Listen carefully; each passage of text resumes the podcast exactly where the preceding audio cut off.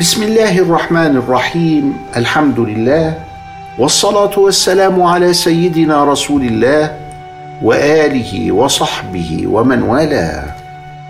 مع الأحاديث الزاهرة في هذا الشهر الكريم.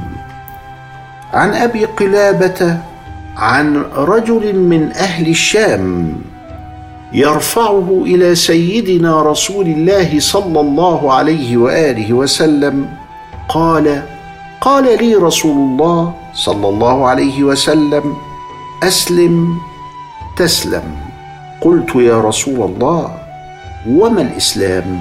قال أن يسلم قلبك لله ويسلم المسلمون من لسانك ويدك.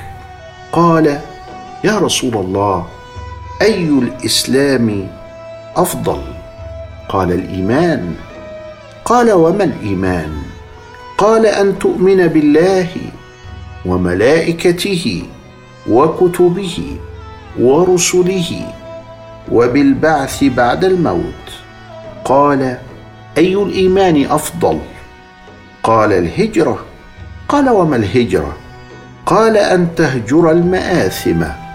قال فأي الهجرة أفضل؟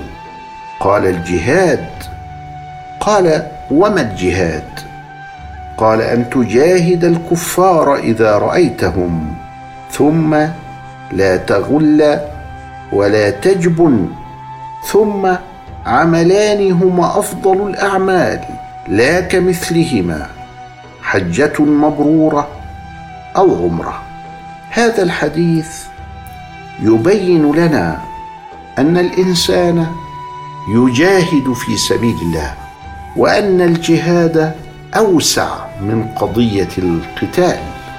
فمن الجهاد أن يستمر الإنسان على إيمانه والا يتأثر بالكافرين الذين يدعونه إلى الانحراف. ومن الجهاد أن يجاهد الإنسان نفسه في شهواته. ولذلك كان رسول الله صلى الله عليه وسلم يقول فيما أخرجه البيهقي في الزهد رجعنا من الجهاد الأصغر وهو الجهاد بالقتال قتال الدفع وصد العدوان ورفع الطغيان إلى الجهاد الأكبر ألا وهو جهاد النفس.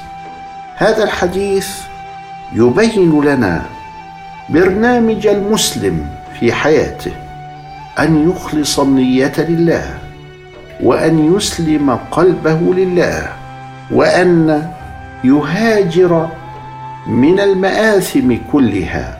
فلا هجرة بعد الفتح فتح مكة ولكن جهاد ونية.